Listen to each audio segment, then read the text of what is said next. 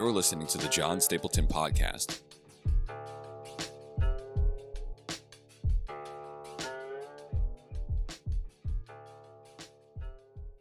Proverbs 25, I believe it's verses 5 and 6 says, "Argue with a fool, lest the fool think that thinks that he's wise in his own sight." And then the next verse says, "Don't argue with a fool, um, or you'll be like him." And so uh, that may seem like a contradiction at the surface, but really, what these two verses is laying out for us is a paradox. It's a it's a greater truth. There's a time when we argue with fools and we answer back to them, and then there's another time where we don't. We simply don't.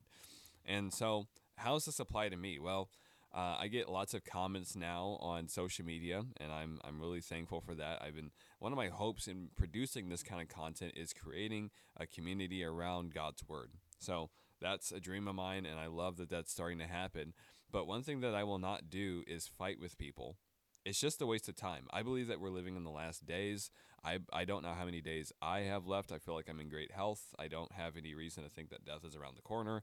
But uh, we all need to think about our life. The Bible says that our, our days are numbered. Uh, I just, you know, I've, I've been 30 this year. I'm about to be 31. I, I really want to be intentional with my time. And one thing that I'm not going to do is donate endless amounts of time to social media where my attention is the commodity. And I'm also not going to argue with fools and idiots on social media. Some of you have legit questions, and I can tell in the tone of the question the, the genuineness behind that question. But other people just ask questions to be trolls. I'm not going to answer the trolls.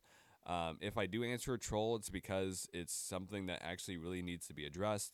But usually, I'm just looking at the comment. I'm waking up in the morning. I'm looking at the comment. I'm like, I, I, I watch my reel again. I'm like, they didn't listen to what I was saying. They don't want to believe.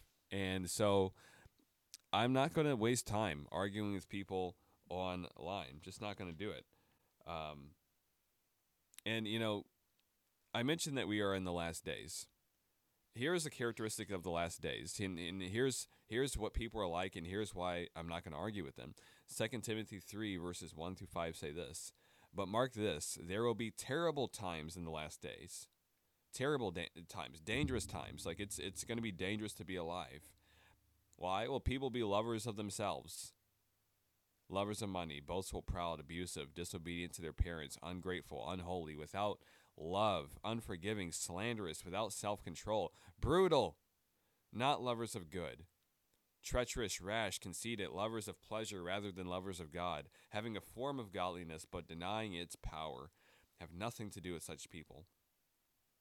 Couple things I want to draw from here. There's a lot we could talk about, um, and this verse, this passage could be a, a video uh, in and of itself. But if people are lovers of themselves, they're not. They don't love you. They will put their own interests and their own, yeah, they will put their own interest above you. They will serve themselves before they serve you. That's actually an antichrist way of thinking. Because when Jesus came on the scene, he said, I didn't come to be served, I came to serve and to give my life as a ransom for many. But people are not going to follow Jesus if they're lovers of self or lovers of pleasure, not lovers of God. Like, just in case that wasn't clear, Paul's like, they're not lovers of God, people. Um, and I think this is also interesting. He says that they're treacherous and they, they have you know the, the, the form of godliness, but they they deny its power. Um, this is talking about people in the church. I believe it's also in general talking about spirituality. Um, people like to say that they're spiritual, but they don't worship Jesus. Like they're not Christian, but they're spiritual, which just means that you worship demons. You have a form of godliness. You have a form of spirituality. You, you'll say that you're spiritual. You pray. You're mindful. You do all those things but it's not to Jesus, which means that you're worshiping, communicating with a devil, a demon. And this is one of those ways, uh, this is one of those reasons why the last days will be so hard and problematic because this is a world that Satan has a firm grip on. He's captured the minds of many people to serve him. And this is what makes the last days hard. And and so listen, listen, I, I know what time it is. It's the last days. Paul says in Ephesians 5 to not be unwise, to be wise and to know how to please the Lord. Find it out, right? To, to, to make the most of our days because they're evil. Um, so I will have a series called Addressing the Critics. I will have, um, I will, I will be addressing some comments. I just need you to know that that's not my main job here. Most comments I will not respond to because they're silly. They're just silly.